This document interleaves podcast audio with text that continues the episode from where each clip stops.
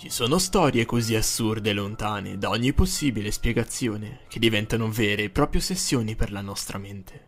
La necessità di cercare una logica diventa un bisogno. Questa non è per niente una sfida, ma una reazione di autotutela delle nostre paure più profonde. Ci troviamo nella provincia di Cork, nel nord-ovest dell'Irlanda, tra distese verdi, borghi agricoli e panorami industriali.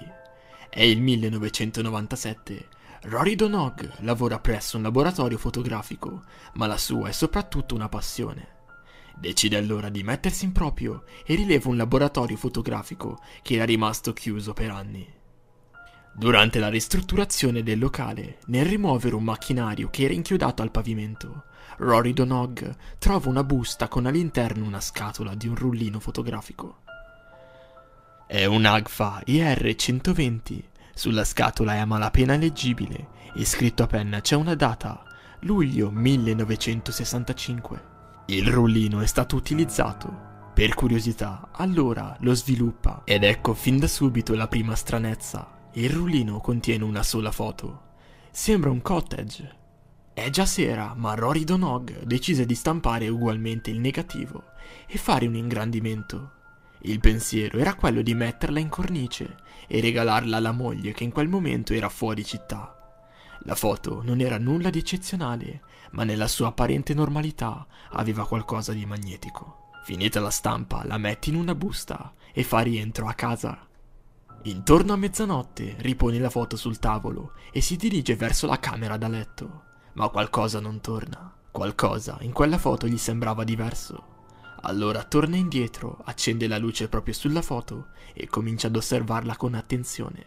Ed ecco che ha un sobbalzo. La foto non è più la stessa. Nella foto è apparsa una figura umana che prima non c'era. Incredulo all'accaduto, corre a prendere la sua macchina fotografica e fa delle istantanee sullo strano effetto. Guarda e riguarda la foto, cercando di ricordare il momento in cui aveva sviluppato il negativo. Era possibile che gli fosse sfuggita quell'immagine che gli sembrava strisciare sull'erba davanti alla casa? Avrebbe ricontrollato il giorno dopo, confrontando le due foto. Ritorna a letto, ma a questo punto dormire era proprio un'impresa. Si gira e si rigira nel letto, con quell'immagine negli occhi. Dopo qualche ora, quindi, decide di alzarsi per prendere qualche farmaco che lo aiuti a dormire. Passando accanto al tavolo dà un'altra occhiata alla foto e sobbalza nuovamente. La figura si è mossa nuovamente, assumendo le sembianze di una donna vestita di nero, vicino alla finestra. Non ci sono dubbi, la foto si muove, cambia.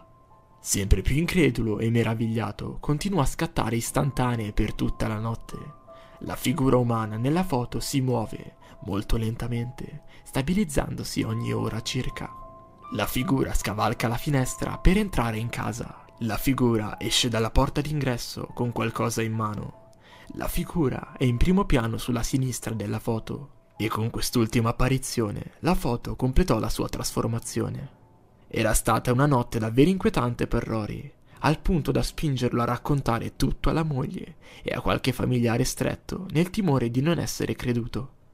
Da quella casa non uscì né il racconto dell'accaduto né la foto originale e le istantanee scattate durante la notte. Solo nel duemilasette il nipote di Rory D, che si trovava in gita nelle campagne di Cork, accanto ad una chiesa medievale ed un cimitero abbandonato, vide una costruzione che aveva qualcosa di familiare. Ricordò, allora, la storia raccontata più volte dallo zio e la foto nel quadro. Era proprio davanti al cottage. Fece così delle domande in giro e venne a sapere che era stata la residenza di una famiglia molto nobile, i Bradville. Nessun discendente della famiglia era ancora in vita. L'ultimo erede maschio, ancora in fasce, era misteriosamente scomparso in piena notte dalla sua culla.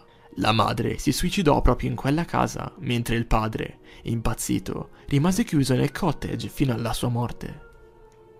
Il cottage è ancora lì, nella campagna di Cork, in totale stato di abbandono, e il quadro è ancora in bella vista su una parete di casa Donogh.